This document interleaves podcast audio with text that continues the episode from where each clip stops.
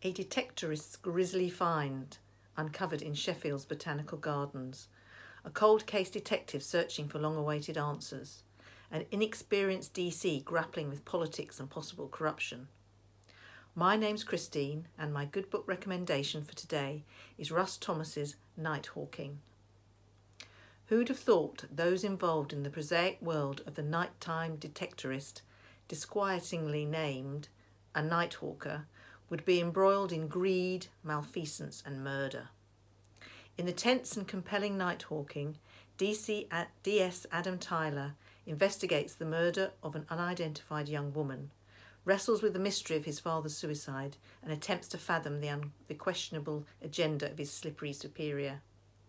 Nighthawking cleverly intertwines the nocturnal activities of the treasure hunters with the divergent efforts of the police team investigating the murder and the complicated personal life of DS Adam Tyler.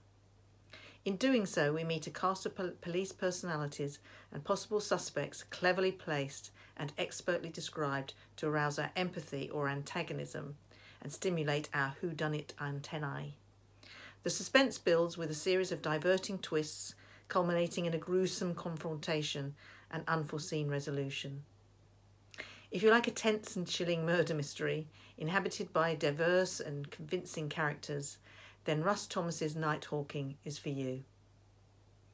If you've enjoyed this video, please make sure you like it, comment, share and subscribe. And if you would like more good book recommendations, have a look at simplygoodbooks.co.uk.